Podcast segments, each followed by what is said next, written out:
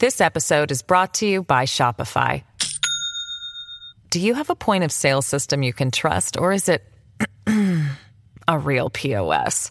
You need Shopify for retail. From accepting payments to managing inventory, Shopify POS has everything you need to sell in person. Go to shopify.com slash system, all lowercase, to take your retail business to the next level today. That's shopify.com slash system. The year is 1989. The Berlin Wall is coming down. America is both powerful and ascendant. Fast forward to the present. China's rise, a revanchist Russia, American retrenchment in places like Afghanistan, Iraq, and Syria, all making that sense of leadership less clear. Some say American power and even the will to lead are receding. Others argue that American influence not only remains, but Washington is looking to reassert itself as the preeminent influencer of world events. In light of this emerging divide, we debate the question Is America retreating from global leadership? Yes, that is the question. Uh, one year after the election of President Joe Biden, who promised to restore the soul of America, we are going to look at the standing of America globally. America as a leader, as often has been claimed or said, leader of the free world. It always had a certain ring to it, but does it still apply as it once did? Are we leading? Do we want to? Can we? The verdict is uncertain, but you, our voting audience, can help to bring it in. We want you to tell us which side you feel argued the best.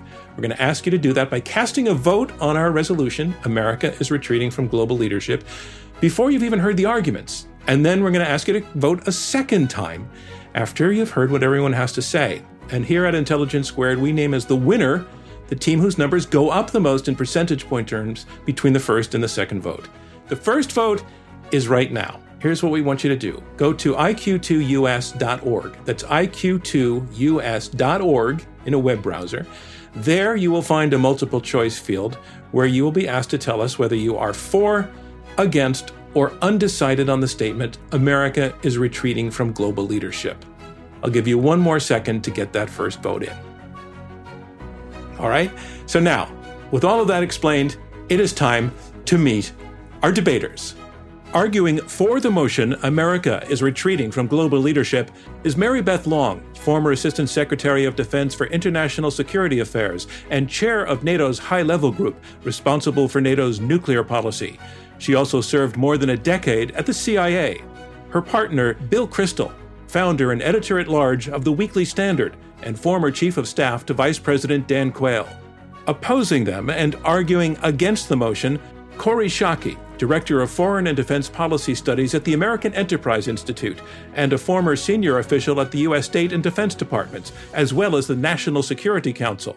Her partner, Vikram Singh, a senior advisor at the U.S. Institute of Peace and former U.S. Deputy Assistant Secretary of Defense. Okay, now, so here we are, ready to begin. We have all four of us together, all five of us together. I'm counting the four debaters, all of whom have debated with us before. So this is a rarity to have four returning debaters and also a pleasure. I want to thank all of you for joining us here for this debate on Intelligence Squared. Good to be with you. Thank you. Thank you. And now we move on to round one, and round one is comprised of opening statements from each debater in turn. Our motion again is America is retreating from global leadership. Speaking first in support of the motion, William Kristol. Bill, the screen is all yours. Thanks, John. Mary Beth and I will explain that, alas, America is retreating from global leadership and has been for a while. This is a bad thing. I, I make this argument, and Mary Beth does too, with regret and, and sadness, honestly. Uh, and I hope that we can all come back in five or 10 years. And I'd be more than happy, thrilled to make the argument that America has resumed global leadership and is advancing, not retreating. But we need to be honest about the current situation. In fact, if we want to reverse it, we need to have a clear eyed appreciation of it. So we are retreating. We've been retreating. Uh, what's the evidence? It's pretty simple, honestly. I mean, let's look back 20 years. Uh, was Putin, who's clearly an adversary of ours, stronger or weaker then? He had not yet invaded neighboring countries like uh, Georgia or Ukraine. He hadn't consolidated in nearly as ruthless a way his power internally. Uh, he hadn't murdered people in other countries and capitals of other countries.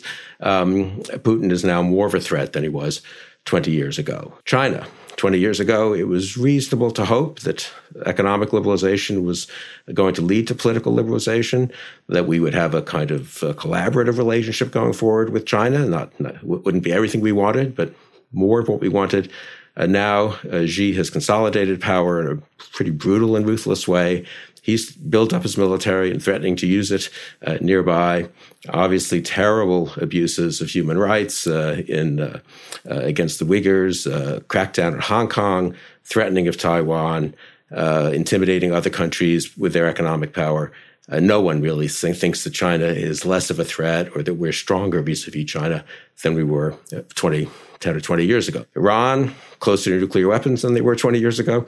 Whatever you think of the invasion of Iraq, it did caused Iran to pause its nuclear program. We now know that's started up again. The Obama administration tried to deal with it one way, the Trump administration another way. I think people, veterans of both administrations, would say, uh, for whatever reasons, it hasn't worked too well, and now the Biden administration is struggling with that.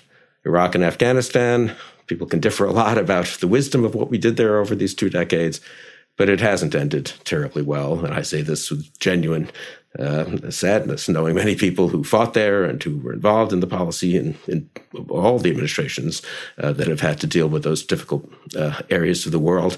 And the pullout from Afghanistan was pretty, pretty catastrophic, I think, for U.S. credibility, and of course, I'm afraid for the Afghan people. And even Assad in Syria, ten years ago, he was he was supposed to be gone. And eight years ago, President uh, nine years ago, I guess President Obama said use of chemical weapons a red line. We haven't enforced that red line. Venezuela, uh, dictators in charge there who allegedly was going to be gone in the last several years, and uh, there was bipartisan support for that. As I say, if we come back in 10 years and we can uh, say that things have changed, that would be great. But for now, I'm afraid American global leadership is in decline. Thank you, Bill Kristol. And our next speaker will be arguing against the resolution that America is retreating from global leadership. That speaker is Vikram Singh. Vikram, the screen is yours. Well, uh, thank you, John. And it's so great to be here with uh, all of my friends. And I agree uh, that uh, we'll have a really robust debate. Uh, Mary Beth and Bill are well positioned to, to, to argue their, their views. But Kori Schake and I are going to make it really clear that if anything, American leadership is in a period of pivoting to recovery and consolidation in a world that is full of challenges, which Bill Kristol has just uh, expounded on in some great detail. And those are all real challenges. But a measure of leadership is not that you have a difficult mountain to climb. It's how you handle getting over that mountain. So the fact that we have challenges ahead of us, the fact that we've been struggling with a dynamically changing world, that is not evidence of a lack of leadership. And in fact, I think we're at a point right now as we come out of a global pandemic in which arguably the United States has performed better than any other country that it's important to think about our leadership in terms of our fundamentals. So where are we right now? I want to talk briefly about leadership in just four realms, economic, military, technological, and what I would call ideational, the, the, the, the idea of America, how we're, how we're striving for and, and being an example to the world. In economic terms, the United States is doing shockingly well considering two years ago we had the most calamitous economic crisis uh, in uh, since the Great Depression. Really, uh, we've come out strong. We led the recovery. Unemployment is at 3.9 percent. Our GDP is 221 trillion dollars, significantly more than China still. And yes, China is rising, but don't forget China has 1.5 billion people you know, when China's GDP is getting to be six times ours, well, then I'll be starting to worry. If you take our next, if you take the next nine, or uh, next eight top uh, countries by GDP, they're all American allies and partners. That's half the global economy. In terms of military strength, the same goes. The United States, our partners and allies, are still the undisputed global leaders. Kori will talk more about our hard power and more about the resilience of our system. But we are not at risk of losing, even if we do face challenges because of the uh, horrible authoritarian nature of some of these adversarial states our leadership is not going to always lead to complete successes, but it is going to help lead the world in a positive direction. When it comes to technology, The five top American technology companies have a market capitalization of $8.5 trillion. We are the leaders in innovation. Where do young people want to go study? Where do they want to study and then continue in their field and set down roots and have a family? It's here. You don't want to go to China, even if China has great computer science programs, and then uh, settle down with your family and start a new life in a, in a one party authoritarian state. So across all of those areas, the United States is probably in as strong a position as it's ever been. Others are rising, but we have the friends, we have the allies, and we have that last area, the idea of freedom, free markets, free people, um, that is really what we built our country on. And it's why we continue to be an inspiration to the world. And it's why even through difficult things like the war in Afghanistan that Bill Kristol rightly pointed out ended in a disaster, we had allies by our side, some 50 countries. Who else could marshal that? And I believe as we refocus on common challenges globally, we will be able to lead in this next decade. Thank you, Vikram Singh. Now you've heard the first two opening statements, and here's where we move on to the third. Next up on the screen, making a statement in support of the resolution that America is retreating from global leadership, Mary Beth Long. Mary Beth, it's your turn.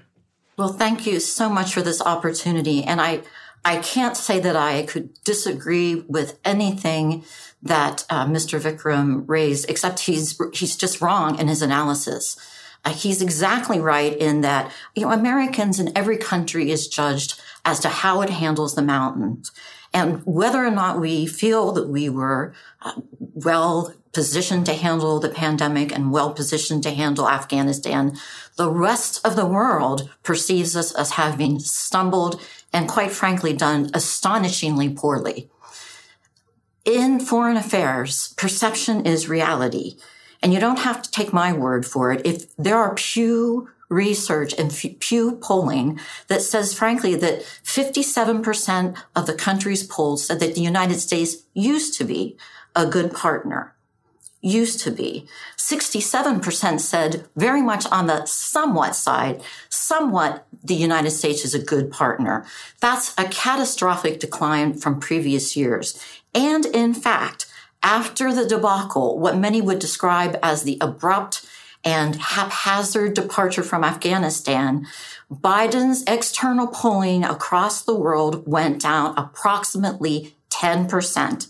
They did not view that as handled well. Yes, we had partners, but our partners were there in part to get their own people out. And I can tell you as a matter of personal experience, our partners tried to intervene on several occasions and help us get our folk out.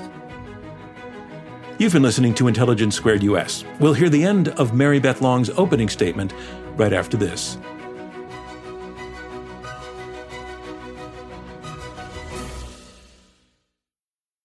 This episode is brought to you by Shopify. Do you have a point of sale system you can trust, or is it a real POS?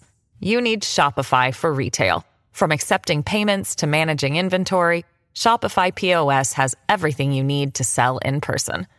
Go to shopify.com/system all lowercase to take your retail business to the next level today. That's shopify.com/system. Welcome back to Intelligence Squared US. Before the break, we were listening to Mary Beth Long's opening statement on our topic Is America Retreating from Global Leadership? Let's rejoin the debate. One of our colleagues from the Atlantic actually was overseas and interviewed dozens of foreign ministers, diplomats, uh, journalists, and foreign policy practitioners. And he was overwhelmed by the pessimism and the decry that America is stepping away, that America is no longer willing and able to project power. And part of that is in, and I think Mr. Vikram raised it, you know, in relativity to other powers, they're rising. And that has resulted in a decline in our ability to, for example, control economic and military realms that we used to be the sole real practitioner in. But more importantly, they look at what happened on January 6th. They look at successive presidents really since the late 200s and even our president now and they look at what is ambiguous policy. They look at an internal divisiveness, not only socially, but politically, that prohibits our Congress from having a hard edge cutting clear foreign policy, but also prohibits us from really implementing it. So at the end of the day, we have in matters of our ability to implement a hard foreign policy abroad, we have declined significantly. And that has terrified our allies and emboldened our adversaries. Thank you, Mary Beth Long. Our final speaker will be arguing against the resolution that America is retreating from global leadership. Kori Schake, your turn. So I agree with much of what Bill and Mary Beth have to say. Bill is right that the world's becoming a more dangerous place. There are greater challenges for the United States, its allies, and its friends uh, to manage. China is more aggressive and more repressive. Russia is seeking to uh, overturn the European security order and is flowing mercenaries into Syria and Mali and other places. So Bill is absolutely right that things are becoming more challenging. But that's different from saying that the United States isn't helping manage those challenges, isn't leading the international order to manage those challenges, and isn't sustaining an international order that best protects the safety and the prosperity of the United States and allied countries. Uh, all of those things are true. None of them mean that the United States is retreating from leadership in the world. And we have been slow to focus on the threats that China poses. But the United States, first under President Bush, continuing under President Obama, then under President Trump, and now under President Biden, is increasingly prioritizing American diplomacy and American national security policies to reverse that. Um, and they, one of the things President Biden said, again, the embarrassing debacle of writing off Afghanistan, I agree with Mary Beth and Bill about. And yet, one of the justifications President Biden offered is that we need to be able to focus more attention, more of our national security resources on managing China. That is a higher priority. And uh, there is widespread and increasing support, not just among our allies, but among countries not allied to the United States across Asia and beyond about the nature of the threat China poses. If you look at the way the United States led international recognition that allowing the Chinese firm Huawei to be the backbone of 5G telecommunications systems, that is a great example of American global leadership, even when so clumsily started by the Trump administration. And I think you see the convergence of NATO allies in dealing with Russia. So we are stepping up to the leadership challenges of our time.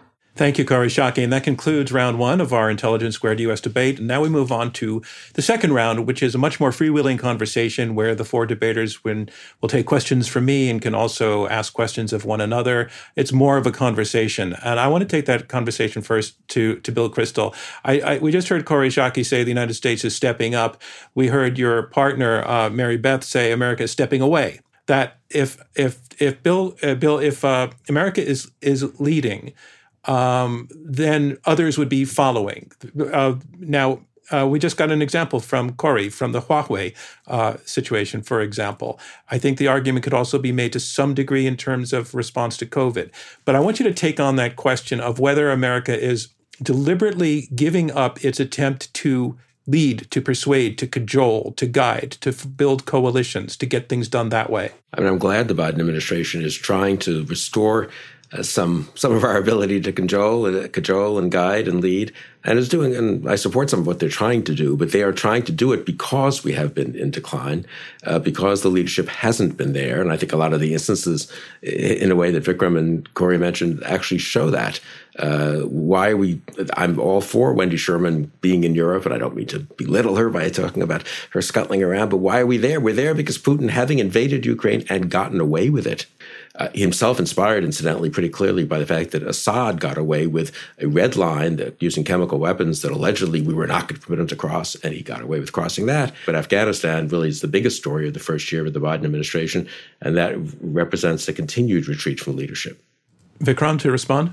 I think on the on, on the, the fundamentals of the alliance structure, it's not only that it hasn't fallen apart, it's actually held together exceedingly well. You know, if you think about it, there was a pretty cogent argument saying post Cold War, you know, you don't need a NATO anymore. You know, we won the Cold War, but we realized that the benefits of this kind of institutionalized alliance structure are so significant that we continue to invest and expand it. And if you look right now, there's incredibly interesting and promising developments in that exact realm. So, for example, the Quad is an agreement between India, the United States, Japan, and Australia to cooperate in a whole range of areas was was was really juiced up in the Trump administration and then taken to a whole new level by the Biden administration. There's also the so-called AUKUS, which is the Australia, UK, uh, United States agreement that's you know starts with nuclear submarines, but is a major defense pact and a major step forward on building and deepening alliance uh, agreements and partnerships. And there's a lot of examples of this kind of accelerating and dynamically changing cooperation, which in part are a product of getting past uh, the, the difficult challenges that Iraq and Afghanistan pose to our leadership. Um, so rather than stepping away, I would say we're stepping up, as Kori had said. Mary Beth, looks like you want to get in there. Go ahead. Oh, I do. You know, I, I've I can't disagree with a lot of the points that are raised, but I think it's missing the point that you alluded to, which is it, it's leadership. And if you're leading, you have followers. And I think it's very difficult to deny that our allies, uh, as well as our enemies, the world looks at us as having a real credibility problem. And that credibility problem started easily uh, at least after the Soviet Union. You know, one thing about the Soviet Union was we faced it both militarily and economically. For the first time in the history, certainly recent history, we now have China that is basically a country that had a tool that the Soviet Union really never did have. And that is the ability to annihilate us economically. But the credibility issue is, is something that even with COVID, if you, I spent a lot of time in the, even during COVID abroad with the Gulf and with leaders of European countries. And when they look at Afghanistan, they look at the Syria red line issue. They look at, they don't even know what our articulated policy is for Iraq. They feel our policy with Iran has been adrift at best. And then they look at COVID and they say, you know, for, for a country that's supposed to be leading the world in dealing with global crises, you didn't exactly lead. And I think there's an argument that some countries did as well or better, but we didn't lead. In fact, they looked at a lot of internal uh, debate, a lot of internal um, divisive and, and, and aggressive nature. And what they're getting is this is not a country that's capable of leading. We shouldn't we shouldn't confuse activity with leading. May I respond to that? Please, Kori. That's where I was going next. Because I think we actually have metrics for assessing this. You know, as long as the United States has had allies, it has had allies that are disappointed in American leadership. They always want us to do more. They always think we can do better. They always want us to protect them more. But if the United States really had such crippling credibility problems, you wouldn't have countries clamoring to get into NATO. You wouldn't have countries willing to station U.S. forces to be engaged in military operations with the United States. You had NATO countries and others willing to fight in Iraq and Afghanistan with the United States for respectively 10 and 20 years. That's an amazing measure of just how much credibility the United States has. And it's certainly true that we've made lots of mistakes. But that's also not a new phenomenon in American global leadership, even in post World War II leadership. People were disappointed in Harry Truman. They were disappointed in Dwight Eisenhower. They were even disappointed in Ronald Reagan after the uh, Lebanon bombings for pulling out of the Middle East. And that was a huge crisis in alliance credibility. So it is the nature of security relationships that allies worry. The right metric for assessing just how severe the worries are is whether they are making alternative arrangements. And one of the most striking things, one of the best measures of American leadership, is that you don't see many countries going to China for protection instead of allying with the United States or going right, to me, Russia. Let me, let me take that point to, to Bill Kristol because I think you made it quite persuasively. What about all of that, Bill? Look, it's great that we are a great country. We're remaining a free country and a liberal democracy and a, a, relatively free economy, and people want to come here and countries want to be allied with us. That is great. It's one of our greatest strengths, and it's a very good thing that that has not gone away, and that whatever our mistakes, whatever our failures of leadership, which is what we're debating, which I believe are, are real, that the the basic contours of the international liberal order remain uh, pretty much what they have been, and we're at the core of it. So I'm very happy about that.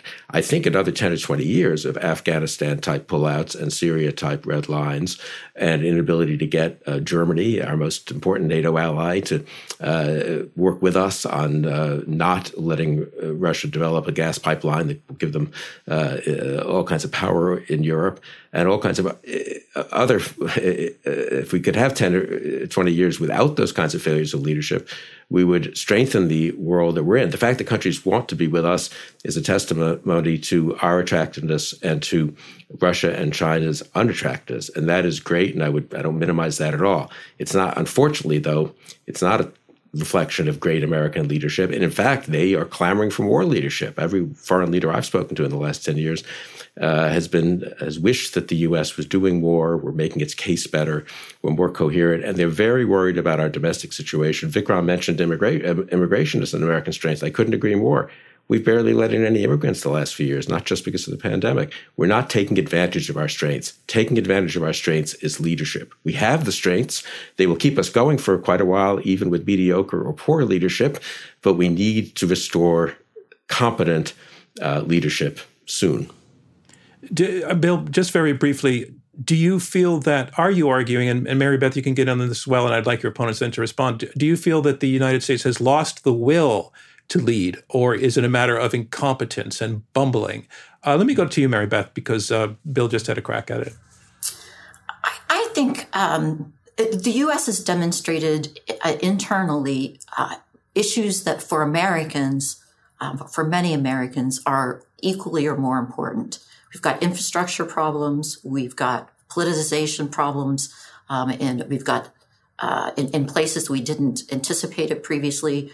We have a Congress with um, one of historic lows in its credibility and in it, its view as being effective. So we've got some internal problems, I think, that have made Americans more interested in focusing on internal situations and less interested in being the policeman of the world or in always being the one who saves another.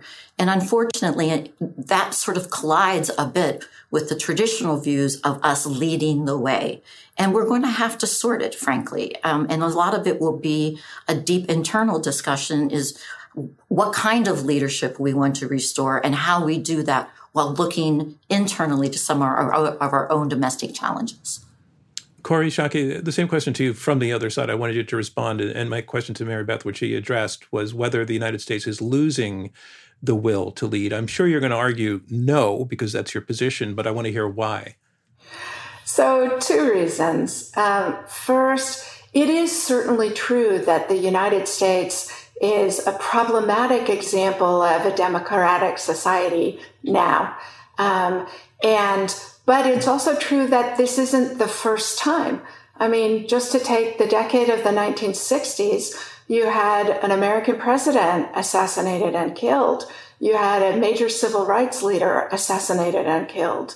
Um, you had enormous social protests as America was becoming a fairer and more inclusive place. So we were also a pretty bad example of democracy at that time and in other times in America's past. So our struggle is actually important, not just whether we are a good example at the moment. And I think what you have seen in the last several years is an amazing mobilization of American civil society, the holding of the guardrails of American democracy against enormous challenges. Um, and that's a good thing. And that's a positive thing. Uh, and as to whether Americans are still willing to lead, I think I would use two examples. One is that in a recent uh, Reagan Defense Forum poll, 52% of Americans were willing to go to war with China in order to protect democracy in Taiwan. That's a huge increase just over the last few years as Americans became much more concerned about the behavior of China. The second example of America willing to lead is that Congress just added $24 billion on top of the $740 billion that the Biden administration requested for the Department of Defense and for American national security. So there is a willingness to make sacrifices, to fund uh, what needs to be done for America to be safe at home and a leader of the international order that keeps us safe and prosperous. I'm sorry, one okay, more so, example. The Secretary of the Treasury producing an international agreement for a minimum corporate tax rate. That's a huge accomplishment um, of American national security policy, and Secretary Yellen delivered it. Do you think the gov- U.S. government is really organized? Well, A, do you think the policies of the last 10, 15 years have been very sound in terms of China? And B, do you think we're well organized to deal with militarily? I believe, Kori, you've written things saying, whoa, we need to really reshape the military and refocus it to deal with China. And we've been behind in doing that. Sure. Um, it's absolutely true that I think we need to do better.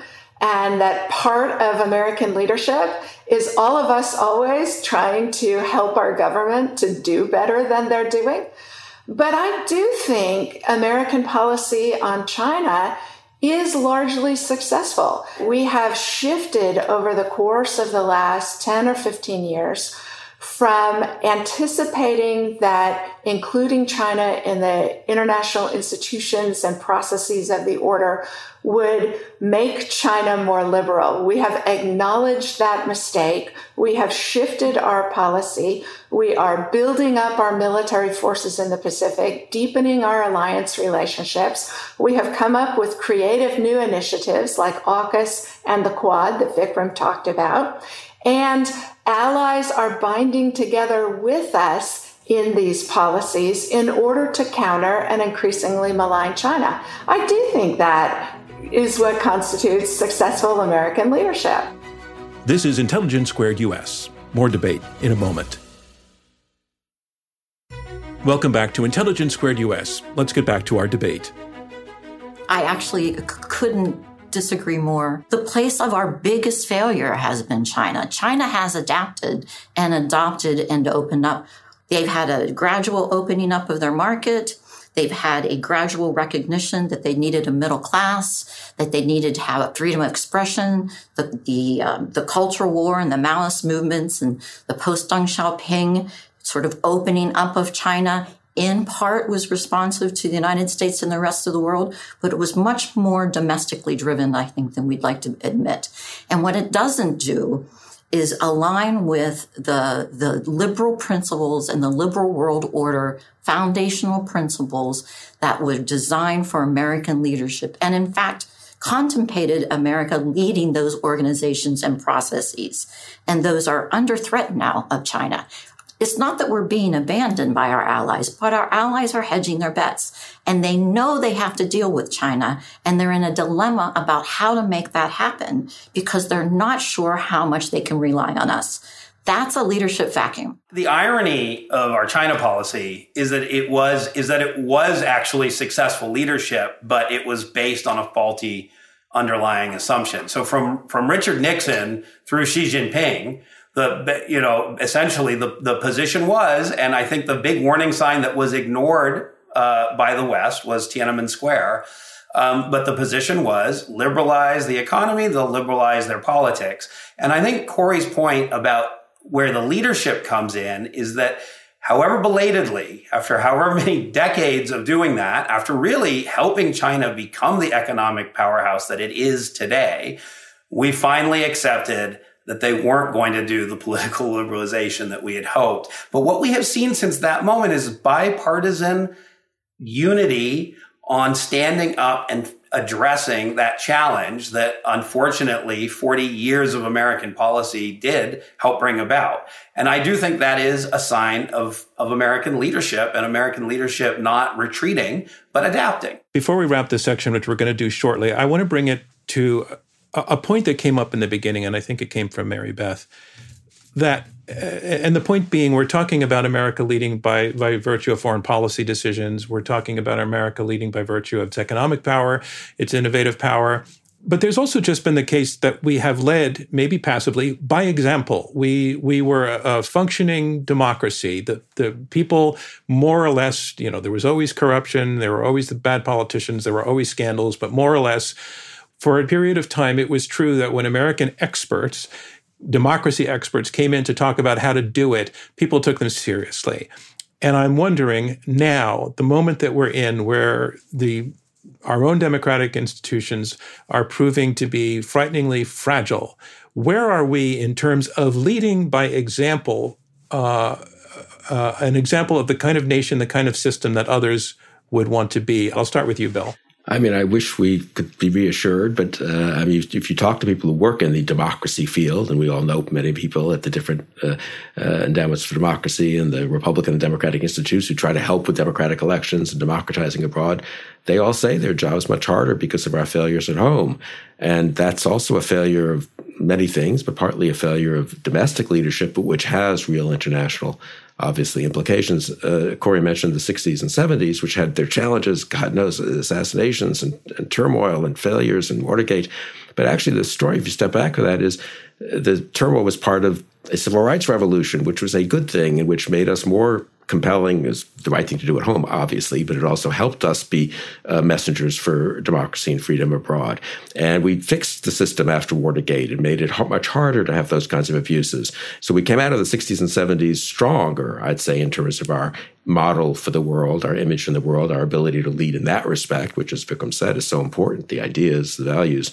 And I think it's very hard to say that we've had a good last five years in that in, in that regard. Mary Beth, this time it's different because, and I think Michel Duclos, who's in the Atlantic article, but is also on a five-year-old track too um, with me. Um, we have Chinese, Indian, Russians, Germans, UK. It's a very interesting group, and to a man, uh, what they see, you know, foreigners always thought they sort of had a vested interest in what was happening in the United States. Some foreigners will even say, you know, we, we should be able to vote. You guys have so much impact on us. And for the first time, um, and, and they love us, and they want to be more, and they want us to lead. But for the first time, they're seeing a crack in our inability to rebound like we rebounded before. They saw what happened uh, for good or for ill.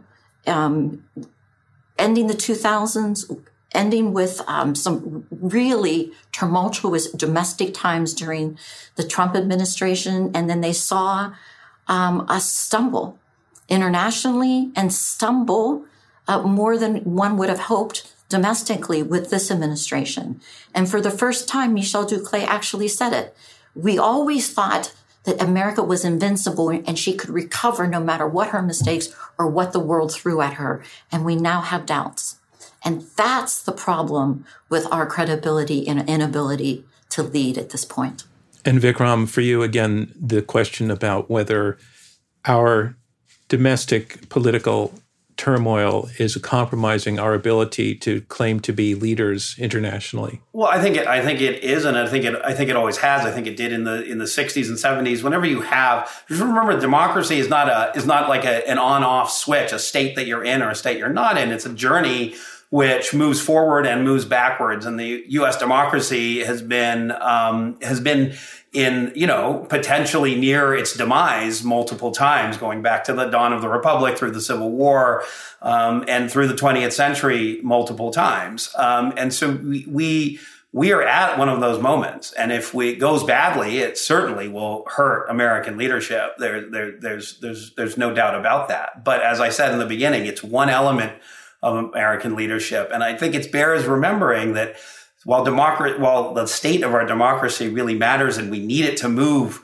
further and further towards justice, we need civil rights movement type periods to bring us to a better democracy, a more perfect union. I mean, it was a much less democratic America that won, that led and won World War II and defeated Nazism and fascism. Objectively speaking, that was a much less democratic country. And so we have to recognize that our leadership and the challenges we face on the world stage and at home are all a piece.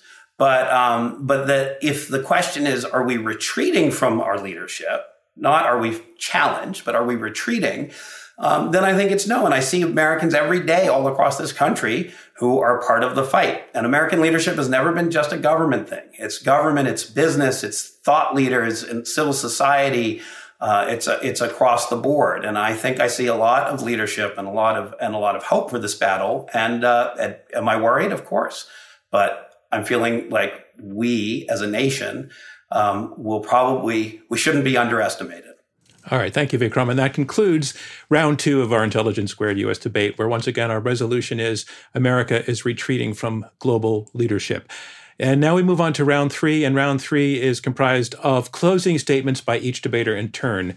They will be two minutes each. And this is their last chance to try to change your minds because remember, right after this round, you will be asked to vote for a second time, and your votes will decide who is the winning team in this debate. So, first, uh, making his closing statement in support of the motion that America is retreating from global leadership, here is Bill Kristol. Bill. Uh, thanks, and thank you for. I've very much enjoyed this debate. Actually, it's been thought provoking and stimulating. I want to just begin where Vikram left off. Uh, we, America should not be underestimated. Why not? One reason why not is because we fix our mistakes. We reco- we do change uh, course when we've made mistakes. We've made big mistakes and recovered from them. But we've made big mistakes in these last 10, 20 years. Our leadership has been wanting. We have been retreating from leadership. We've had two presidents in a row, President Obama and President Trump, both saying nation building must begin at home, as they, in different ways, very different ways, retreated from our obligations abroad. That's think about. Of course, we all are in favor of nation building at home, but when you say in a nationally televised speech, as both and both use the exact same phrase, nation building must begin at home, you're basically telling the world we kind of too much for us right now. We're kind of pulling back, and that's what we've done it can be fixed. It must be fixed. It will be fixed. I hope everyone on this uh, uh, in this debate is back in government fixing it sooner rather than later. But I think it's a mistake to engage in wishful thinking. Uh, one reason we have been able to recover from previous lapses of leadership, previous retreats of leadership, retreats from the world, uh, is that we saw that we had been wrong to do so. Uh, we saw that we had been both ineffective, as, as John, as you said at times, in, in, carrying out policies, but also mistaken in some of the things we thought, uh, as Vikram said about China, that we thought would happen and been willing to correct course. So we need to correct co- course. That means no wishful thinking. That means understanding that we have, unfortunately, been retreating from global leadership, but it needn't continue to be that way. Thank you, Bill Kristol. Our next uh, statement is a statement, closing statement against the resolution. It comes from Vikram Singh. Vikram, your turn. Well, um, thanks, John, and thanks to my great this great debating partners. This has been a this has been a really really thought provoking discussion. Um, I know that you and the audience um, believe in uh, in America and that American leadership is not only um, you know vital, but is is going to be what leads you to better lives in the next in the next ten plus years. And I believe that my partner Kori and I have hopefully shown that the fundamentals are with America, that we are still the place that people want to be, and we are still the partner of choice for countries all around the world. And that if anything, our leadership is facing challenges, but is not something that we as Americans, be it citizens or, le- or our leaders, are, re- are going to shirk from. We absolutely have major challenges. Our opponents outlined them extremely well. And there's more that we hardly touched on climate change and other issues that demand global leadership that probably, I believe, can only come from the United States. But the beauty of American leadership is we don't have to do everything alone. We lead with a global network of allies and partners. We comprise well over half the global economy, well over half global defense capabilities. But more important than that, we're the kind of, we portray the kind of world in which people want to live, the kind of, the kind of societies that most of humanity would rather be in. And yes, China is out there competing for influence and for access. Um, and we are going to stand up to that. So I know you won't underestimate America just as we don't. I know you know that our leadership may be challenged, but it is not in retreat. And I know you will vote no uh, and stand with us for strong American leadership in the coming decade. Thanks, Vikram Singh. Our third speaker in this closing round is Mary Beth Long. Mary Beth, the floor is yours. You are arguing in support of the resolution that America is retreating from global leadership. Well, I have incredible colleagues uh, for whom I have tremendous respect, and uh, thank you for inviting us all to participate in this debate. Um, the fundamental issue here is whether the United States is retreated from leadership. And leadership, as we've talked about, requires that we're looking at it from the perspective of everybody else, not our own perspective. Are we leading or are we just playing? It, it pains me to say that the United States is no longer viewed as the unequivocal leader in global leadership in many of the important areas that actually count as far as the international community is concerned. I think you'd be hard pressed not to pick up any paper in any country anywhere that doesn't say that the United States is and has been for some time retreating from leadership roles. It's retreating in preference of multilateral organizations. We certainly participate. We may lead within that organization. Some of those organizations one would debate whether they're effective at all. But as an effective leader, we do rely more on organizations, but more importantly, we are not leading vis-a-vis other ascending powers. And the rest of the world, when it looks at this, its own situation, it wants American leadership. It's not there. And yes, they've complained in the past, but they're all complaining now. Why? Because they believe we're flat footed when it comes to China and they're hedging their bets. And they've seen examples that insinuate to them and suggest to them that we're not interested in leading the world in the ways we have in the past any longer. We're shifting forces. We're retreating from our physical locations. We've ceded ground technologically, economically, and in other ways to Putin, who doesn't deserve it, to China. I wish we could get back to where we were. And perhaps maybe we should think hard about what kind of global leader we want to be. But to say that we're still the global leader and that we haven't retreated is not looking at the rest of the world and the way they perceive us. And that's the only thing that counts when it comes to global leadership. Thank you, Mary Beth Long. And the last word goes to a debater who is making an argument against the resolution. Here is Kori Schake. Kori. You know, one of the things that hasn't actually come up yet in this debate is what a time of tumultuous change we are living through technologically, economically, um, politically. And those changes create a sort of febrile sense that of the moment. Uh, right? Social media, everybody can get their opinions out everywhere. Gatekeepers uh, are reduced in stature and reach. And so, one of the real challenges of our time is governing over diversity. And I think a lot of the anxiety we have about American leadership is because times are changing. We're in the midst of a fast rushing stream and, and trying to make judgments about what's uh, is our leadership still the leadership that used to be? When in fact, we need different kinds of leadership because we have different kinds of circumstances. Theodore Roosevelt said of coming to my native land of California that when I am in California, I do not think I am in the West. California is the West of the West.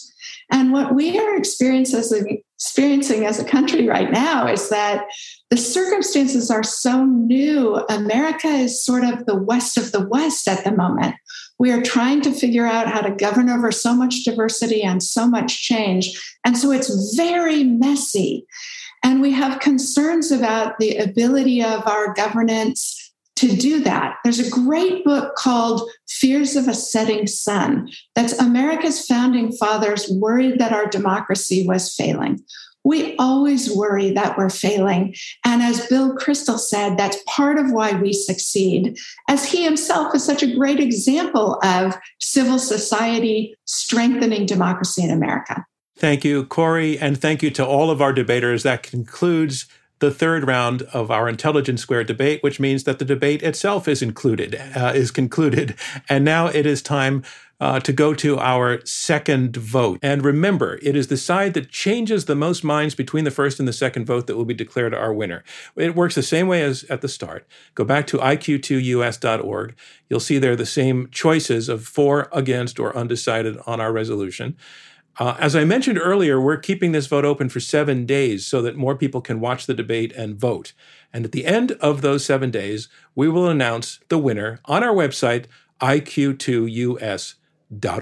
Um, now, the competition is over at this point. This has really been an interesting debate, and the, the topic is an, is an interesting and important one. And I wanted to say this about our debaters, all of whom are returning debaters, and I hope that you saw the reason why. I, I particularly want to point out the enormous amount of common ground among all four of them, their ability to complement and respect one another, their amazing ability in the midst of a heated debate to actually concede that the other side had made some great points. That's why this is not cable news. That's what we do and what we try to bring to our debates, which is nuance and intelligence and respect.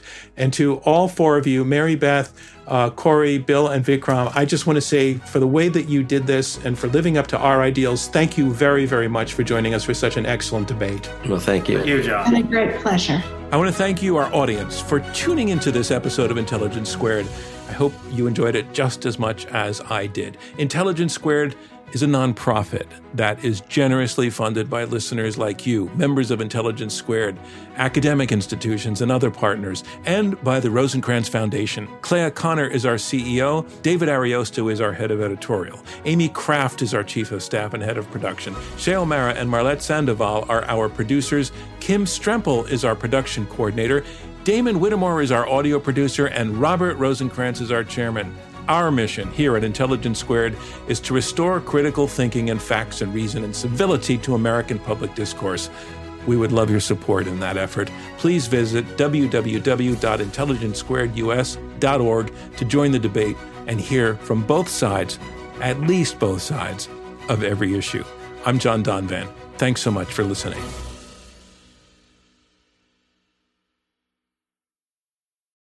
When you need mealtime inspiration, it's worth shopping Kroger, where you'll find over 30,000 mouthwatering choices that excite your inner foodie. And no matter what tasty choice you make, you'll enjoy our everyday low prices, plus extra ways to save, like digital coupons worth over $600 each week. You can also save up to $1 off per gallon at the pump with fuel points. More savings and more inspiring flavors make shopping Kroger worth it every time. Kroger, fresh for everyone. Fuel restrictions apply.